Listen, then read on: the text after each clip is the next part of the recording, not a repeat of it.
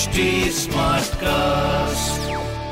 आप सुन रहे हैं एच डी स्मार्ट कास्ट और ये है live Hindustan production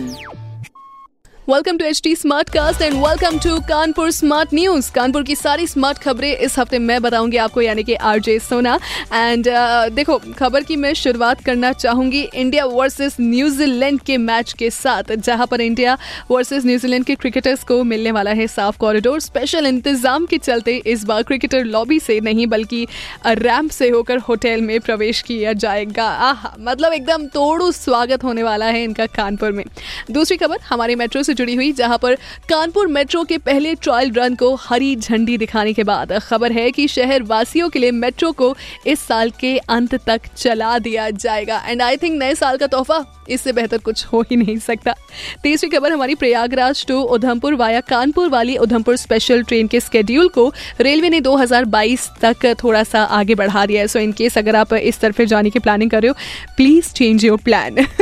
well ऐसा ये जो चेंजेस है आपके प्लान में कैसे कैसे कैसे होते रहेंगे क्या क्या और नए अपडेट्स है जो कि आपको जाननी चाहिए ये आपको पढ़ना पड़ेगा इसके लिए हिंदुस्तान अखबार। साथ ही साथ कोई सवाल हो तो ज़रूर पूछिए on Facebook Instagram and Twitter हमारा हैंडल है at the rate H T smart cast and my name is R J Sona stay tuned